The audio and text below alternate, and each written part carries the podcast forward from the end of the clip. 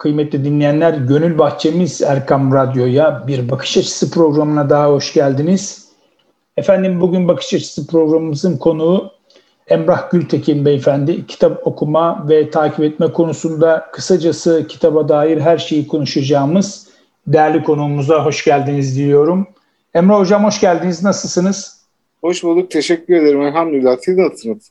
Bizler deyiz. Allah razı olsun.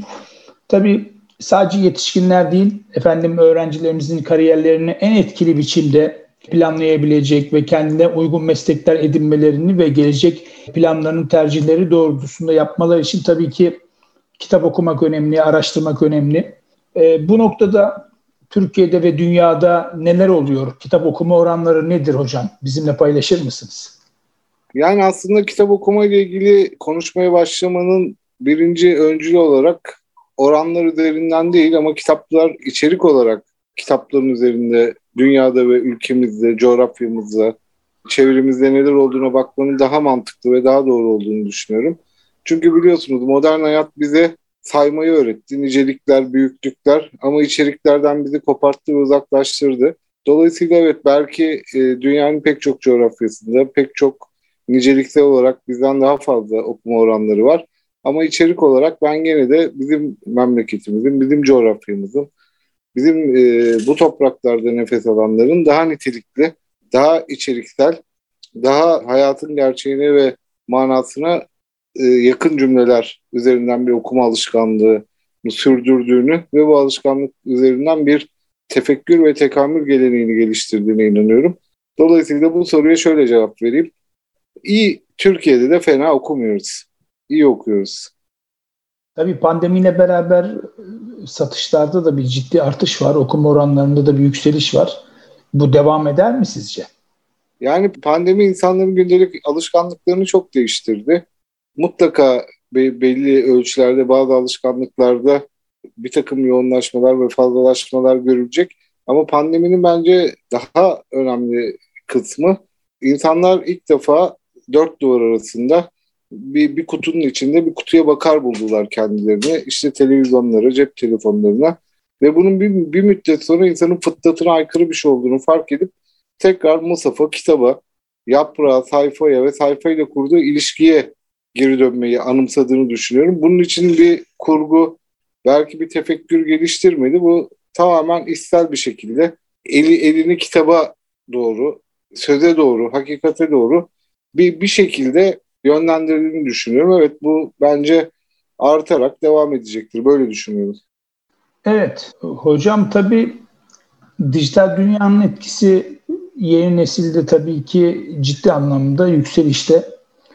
Kitap okuma oranlarında da bilhassa son dönemde artış var ama bu hem LGS hem YKS öğrencilerinin sınavlara girmesiyle kitap okuma oranlarında aslında ciddi anlamda da bir artışın söz konusu olması lazım ama yorum soruları noktasında tabii öğrenciler geride kalıyorlar.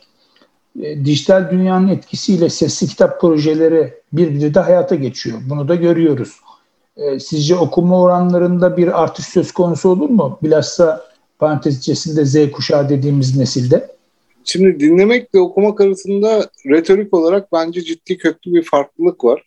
Belki dijital kitap kitaba ve bilgiye olan ilgiyi ve merakı arttıracak olabilir ama okumak başka bir alışkanlık. Ama şimdi tabii ki dünyada pek çok gündelik pratik değişiyor ve yeni bir şeye evriliyor. Belki de bundan sonraki jenerasyonun, bu Z kuşağı dediğimiz, Z kuşağından sonra gelecek olan kuşakların kitapla kuracağı ilişkinin mecratı değişmiş olabilir. İşte insanlar aslında geçmişte kitapla kurduğu, bilgiyle, sözle kurduğu ilişkiyi okuyarak, yani hatta şöyle daha anatomik olarak söyleyeyim, gözüyle kurduğu bir ilişkiydi. Kitapla gözü arasında, gözü gibi kurduğu bir ilişkiydi.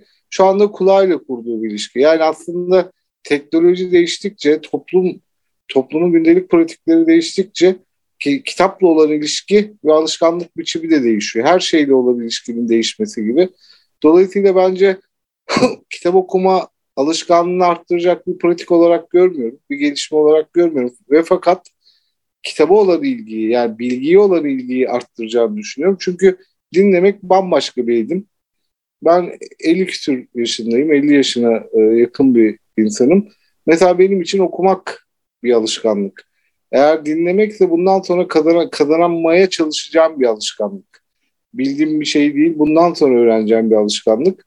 Dolayısıyla her kuşağın kendi aygıtlarını icat etme kabiliyeti var. Bu Z kuşağı dediğimiz kuşağında kendini gerçekleştirirken, inşa ederken kullandığı aygıtlar artık böyle bir pratiği ona zorunlu kılıyor. Yani dinliyor. Çünkü hayat çok hızlı. Kitabı önüne alacak vakit yok ama sesi yanında taşıyacak sürekli bir vakit var. Bu da kitapla sürdürülebilir bir ilişkinin yegane mümkün yolu olarak dijital platformların bu yeni sesli kitap uygulamalarını onlara pratik bir çözüm olarak sunuyor. Ben bunu faydalı görüyorum. Ama tabii ki okumakla dinlemek arasında çok ciddi retorik bir farklılık olduğuna inanıyorum. Değerli hocam, tabii işiniz gereği dünyayı da geziyorsunuz. Bu noktada dikkatinizi çeken kütüphaneler veyahut da dikkatinizi çeken milletler arasında kimler var? Nasıl okuyorlar? Yani oralardan da örnekler verebilir misiniz? Yani mesela dünyada pek çok yere gittim. Asya kıtasını gezdim. İşte Avrupa'yı gezdim. Batı Avrupa'yı, Doğu Avrupa'yı, işte bir kıtası, Amerika kıtasını, egzotik yerleri gezdim. Aslında şöyle bir şey var. Doğuda sözle kurulan ilişki daha kıymetli. Söz kitaba daha yakın bir şey. Aslında işitmek üzerinden geliyor ama sözün yazılı gelenekle, yani sözlü geleneğin yazılı geleneğe taşındığı yerlerde mesela Batı'da daha çok okunduğunu varsayıyoruz ama Batı'da daha çok dinleniyor. Çünkü Batı her zaman özellikle 18. yüzyıldan sonra daha hızlı bir takım mekanizmalar icat ettiği için okumak bence birazcık daha doğuda daha yaygın. Mesela ben Hindistan'a gezdim. İşte Vietnam'a gittim. Pek çok Asya ülkesine gittim. Asya ülkesinde mesela kitap İran, hakeza işte gene Doğu toplumu olarak ele aldığımızda okumanın yüksek oranda olduğunu, geleneksel mekanizmaların, yani bazen mesela modernlikte geç kalmış olmanın avantajlı olduğu bazı durumlar olduğunu inanıyorum. Mesela işte Afrika kıtasında işte bir insanın kitap okumak dinlemekten çok daha kolay erişebileceği bir olanak. Dolayısıyla hani modern toplumlarda dinlemenin daha yaygın olduğunu, sesli kitap uygulamalarının zaten ilk çıkışı, mesela demin verdiğimiz örnek dijital kitap uygulamalarının ilk çıktığı yerler genelde işte Amerika kıtası, Avrupa, Almanya. Oralarda çok gelişmiş platformlar var. Tabii ki bu Batı bunu tamamen bir pazar olarak algıladığı için demek ki böyle bir talep var. Ama mesela Doğu'da baktığımızda pek çok yerde İran'da bir sesli kitap uygulaması yok. Mesela düşünüyorum Hindistan'da bilebildiğim kadarıyla yok. İşte Vietnam'da yok. Dolayısıyla buradan yola çıktığımızda aslında kimin dinleyip kimin okuduğunu çok daha net bir şekilde ortaya çıkabiliyoruz. Çünkü pazarın oluşma şeklinden bunu birazcık anlayabiliyoruz aslında. Hocam, tavsiye edeceğiniz ve hayatınızda dönüm noktası dediğiniz kitaplar var mı? Yani şimdi tabii ki aslında her kitapta insan hayatında bir dönüm noktasıyla başlar ve dönüm noktasıyla biter. Yani pek çok kitap var tabii ki. İnsanların üzerinde çok derin etkiler bırakmış kitaplar. Ben biraz sosyal bilim ve felsefe okuyucusuyum. İşte mesela çok yakın tarihte karşılaştığım, çok beni şaşırtan ve bir dönüm noktasına, evet, kafamda belli bir şeyi yeniden kurmama vesile olan bir kitaptan bahsedeyim. Descartes'in meditasyonları vardır. Descartes'in meditasyonlarının yaklaşık 1000 yıl önce İslam felsefe geleneğinde çok başka, çok benzer ve çok aynı şekilde işlendiğini bir felsefe kitabında gördüm ve ciddi olarak şaşırdım. Aslında şöyle bakabiliriz. İşte mesela Mukaddime'yi okuduğunda, insan İbn Haldun'un Mukaddimesini okuduğunda hayatında pek çok şeyi yeniden yerleştirir, yeniden restore eder, yeniden anlamaya başlar. Ama işte ya her kitap başlayıp biten bir serüven gibidir aslında. Yani dönüm noktası dediğimizde tabii ki biz yani iman ehli insanlarız. Şanslı ailelere doğduğumuz için bizim için iman etmiş olmak hayatımızda zaten en büyük dönüm noktası. Ondan sonra üstüne koyduğumuz şeyler kitaplardan aldığımız, tad aldığımız şeyler olarak ortaya çıkabiliyor.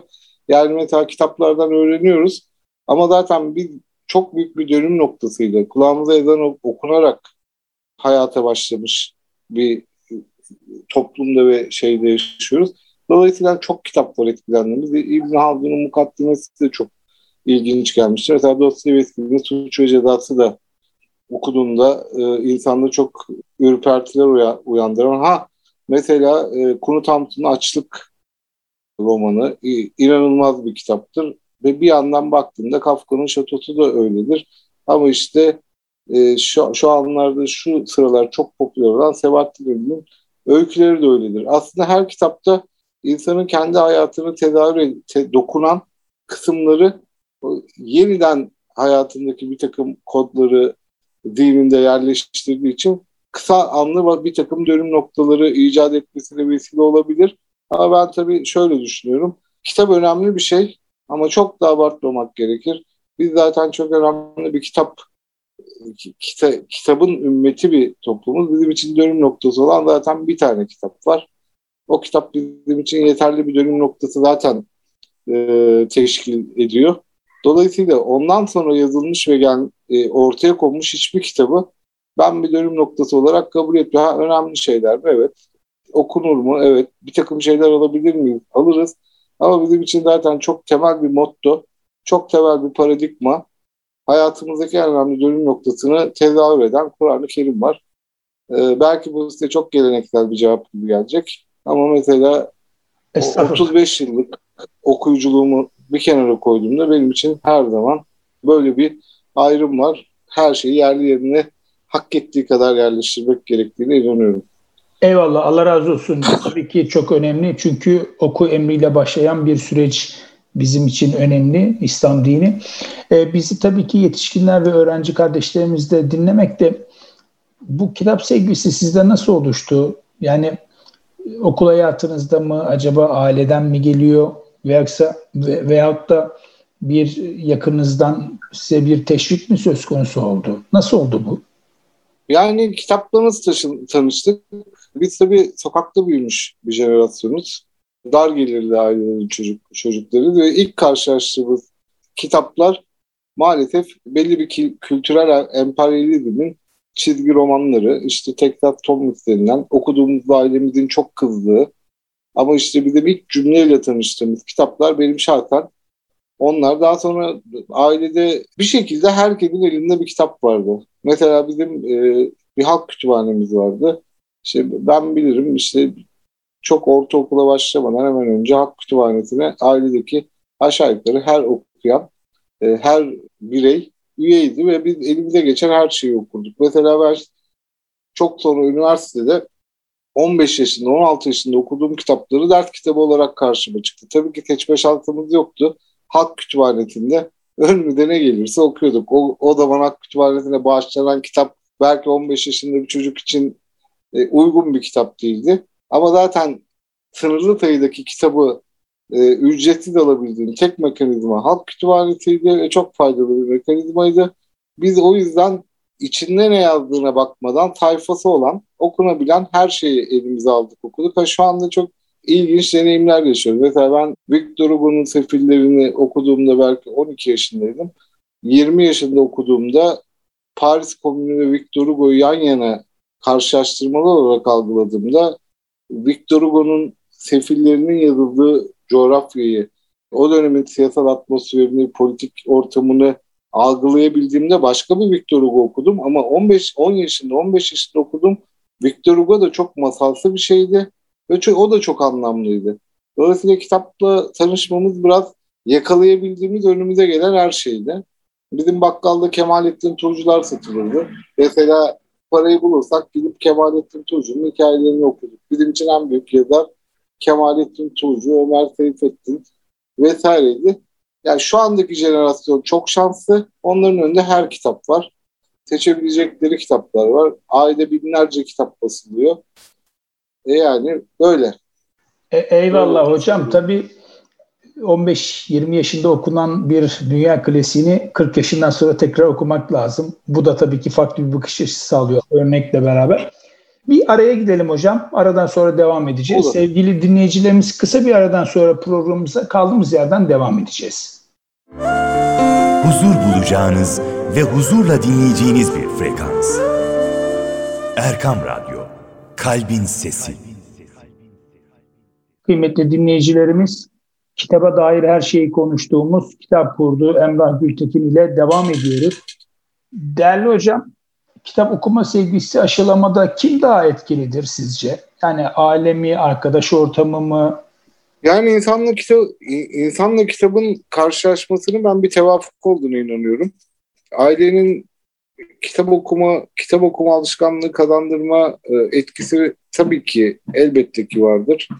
Seçenek olarak. Fakat tabii şimdi ben kendi çocukluğumuzla şimdiki çocukları, şimdiki ergenleri, Z kuşağını karşılaştırdığımda onları uyaran çok fazla aygıt var. Bizim zamanımızda akşam 8'de açılıp 10'da kapanan, 11'de kapanan bir televizyon vardı. Yani cep telefonu yoktu. Çoğu evde telefon yoktu biz o yaşlardayken. Dolayısıyla bizim için zaten gündelik olandan başka bir alana çekilebileceğimiz tek seçenek kitaptı. Ona da çekilmeyenimiz sokakta kaybolup gidiyordu. Ama şimdiki çocuklar için öyle bir şey değil. Yani dünya ellerinin içinde ve kişiselleştirebildikleri bir takım ekranlar var. Ve o ekranların içinde çok büyülü, çok arttırılmış bir deneyimler dünyası var. Dolayısıyla o deneyimler dünyasından kitabın, tırnak içinde söylüyorum, monoton dünyasına ergeni çocuğu tekrar döndürebilmek için gerçekten bir tevafuka, bir nasibe gerek olduğuna inanıyorum ben.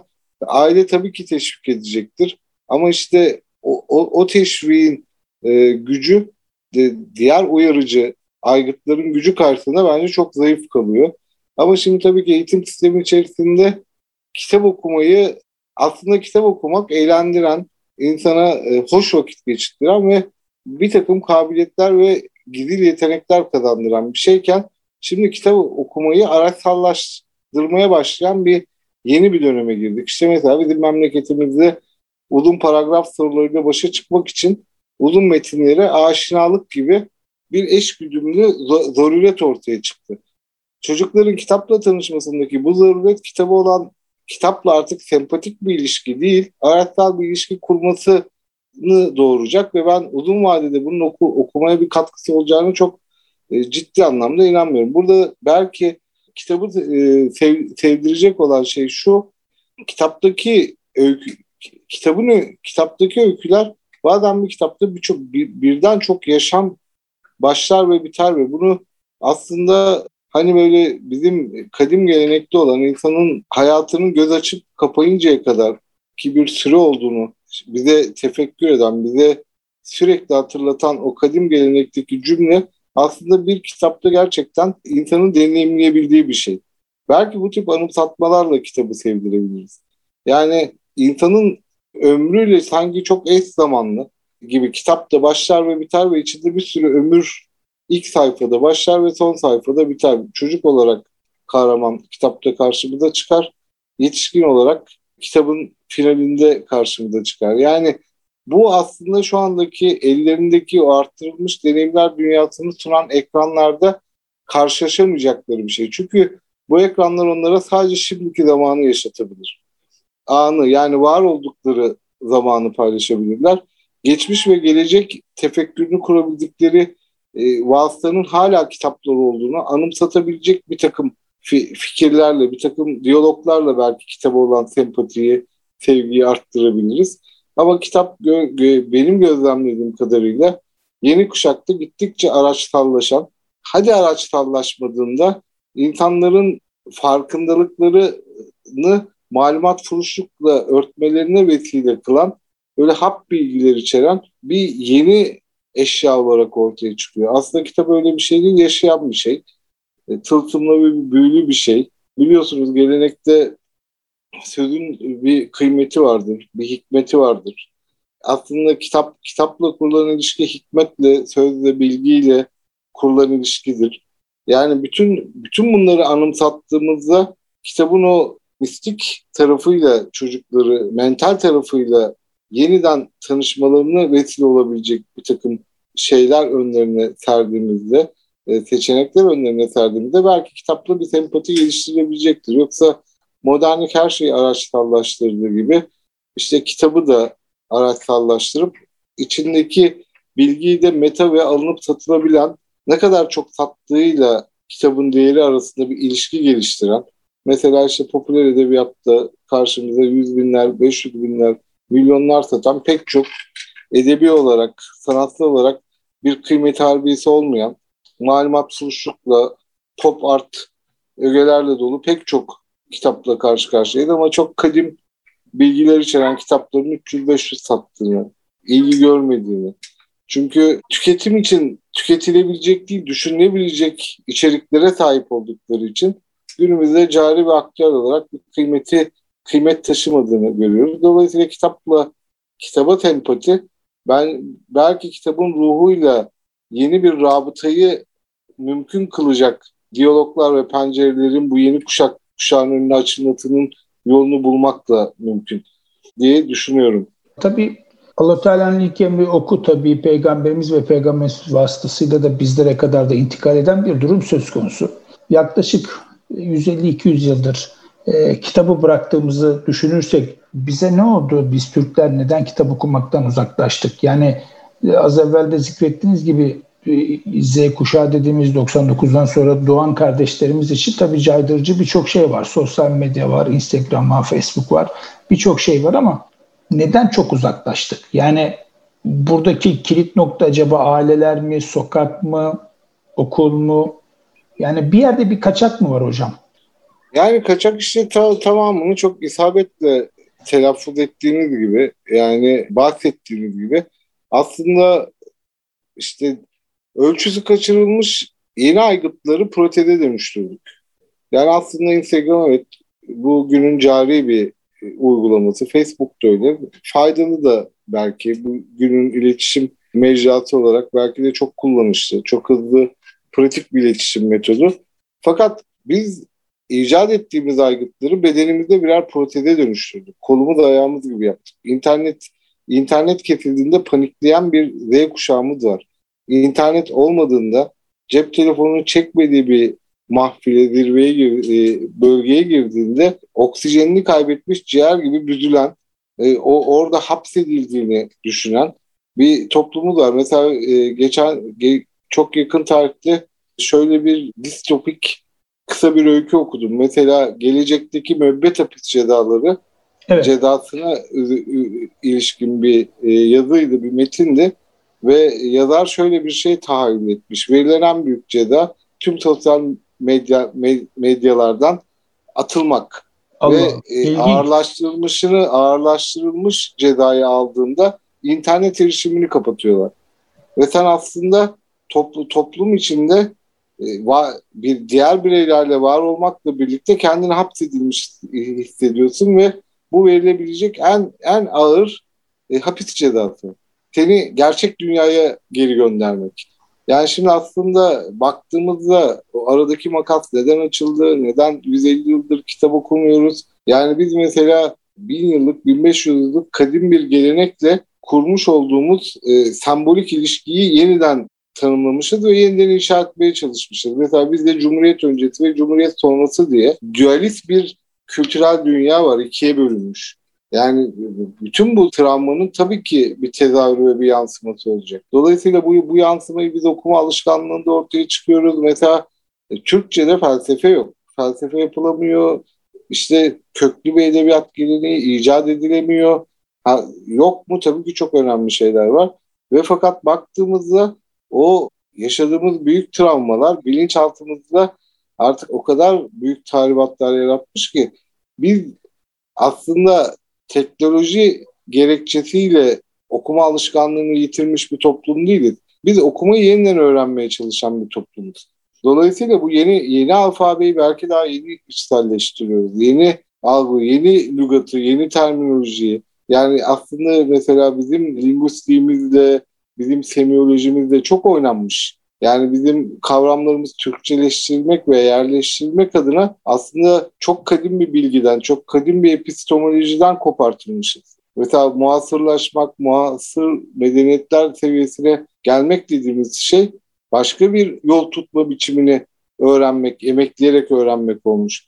Dolayısıyla bizim bütün o batılılaşma serüvenimiz, bütün o devrimler serüvenimiz eğer objektif bir gözle bakıldığında toplumda çok ciddi travmalar yaratmış. Bu travmaların hepsi ipucunda sallanan adam değil. Bu travmalar aslında ipucunda sallanan olmuş bitmiş belki. Daha büyük yaşadığımız travmalar işte şimdi bugün senin sorduğun sorulara yol açıyor. Neden 100 yıldır, 150 yıldır kitaplarımızda bir münasebet kuramıyoruz?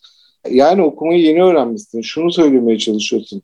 Batı 2000 yıldır aynı dili, aynı alfabeyi, aynı bilgisel, cizgesel bütünsellik içerisinde hayata bakıyor.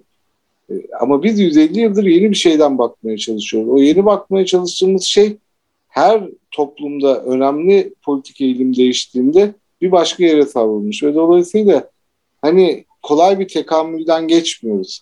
Ama tabii ki nasibi olan Rabbin de insana nasip etmesi lazım. Bu coğrafyanın nasibi var. Bence yeniden hikmetle, bilgiyle, kitapla çok güzel bir münasebet ve ilişki geliştirmeye başladık. Ve aslında az okuyan ama iyi okuyan bir memleketiz. Ben buna inanıyorum. Eyvallah. Değerli hocam, zaten İbn Haldun'un söylediği gibi coğrafya bir toplumun aslında kaderidir. Var burada da bir hikmet, az evvel zikrettiğiniz gibi.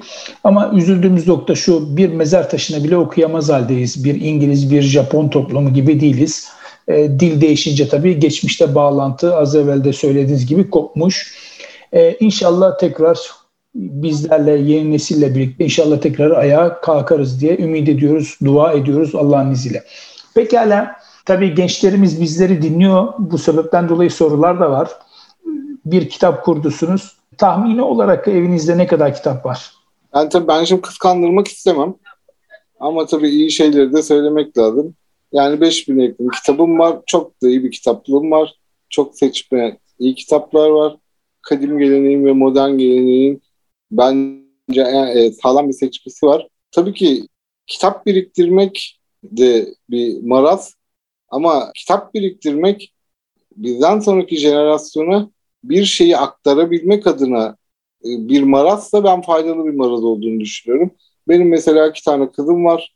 Kızlarıma bırakabileceğim en önemli miras iyi seçilmiş bir kitaplık. Kitap seçmek ve kitaplık oluşturmanın da kıymetli bir şey olduğunu düşünüyorum ben. Okumak kadar bir kitaplıktaki kitapları yan yana getirmekte. Çünkü kitaplıktaki kitaplar da bir kitabın içindeki sayfalar gibi birbiriyle konuşur ve insanın geçmişini ve geleceğini tamamlar diye düşünüyorum. Dolayısıyla iyi bir kitaplığım var. Herkese de Allah nasip etsin diyorum. Kitaplık da şöyle bir şey değil, onu da söyleyeyim son bir cümle.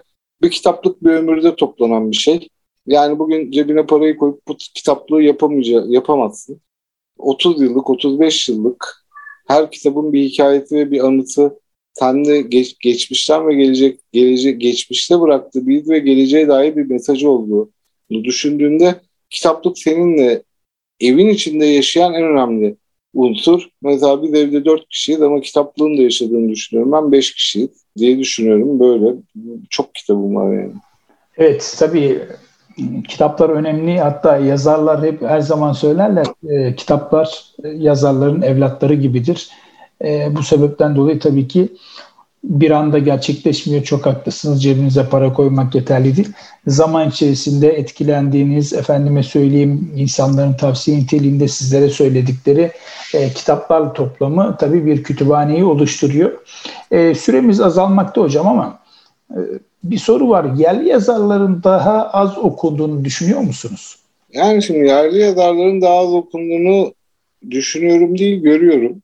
Yani daha az okunduğunu, yani aslında bu düşünecek bu bayağı istatistiksel bir bilgi. İşte bizdeki bir kitabın tirajı, işte bizde iyi satan bir edebiyat kitabı 3000, 4000, 5000 satıyor. Bizde 100.000 satan çok az yazar var.